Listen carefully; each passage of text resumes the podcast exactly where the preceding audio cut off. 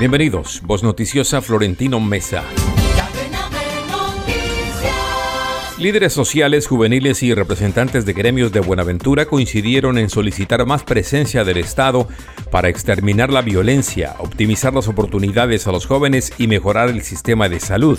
Así se desprende de las conclusiones de la primera audiencia pública de la Mesa Amplia de Diálogo por la Paz, realizada en ese puerto del Valle del Cauca por parte de la Comisión Afro, que tiene como fin buscar una solución para la difícil situación de orden público que atraviesa esa ciudad del Pacífico colombiano.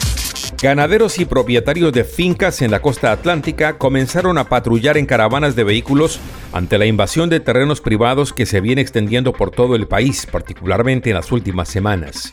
En las últimas horas se vio una hilera de vehículos en el Plato Magdalena apostados al lado y lado de las vías. Desde la semana pasada, Fedegan advirtió que la invasión de predios tomó ventaja y denunció 40 casos en 18 departamentos.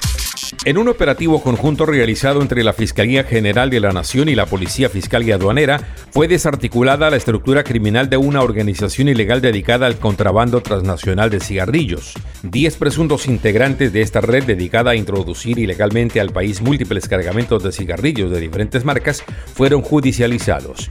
La organización usaba tractomulas y camiones de su propiedad en puertos como Maicao, Santa Marta y Cartagena, donde eran cargados con cigarrillos provenientes principalmente de Panamá y Aruba.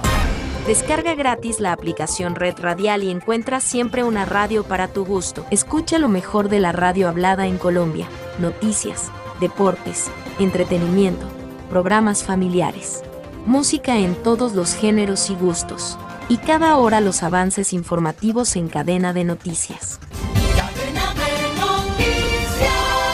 Descarga ya la aplicación de la red radial disponible en Google Play Store y lleva la mejor radio en tu celular. El huracán Fiona azotó este lunes República Dominicana tras golpear Puerto Rico con inundaciones, deslaves y cortes de energía eléctrica. El gobernador del territorio estadounidense describió los daños como catastróficos.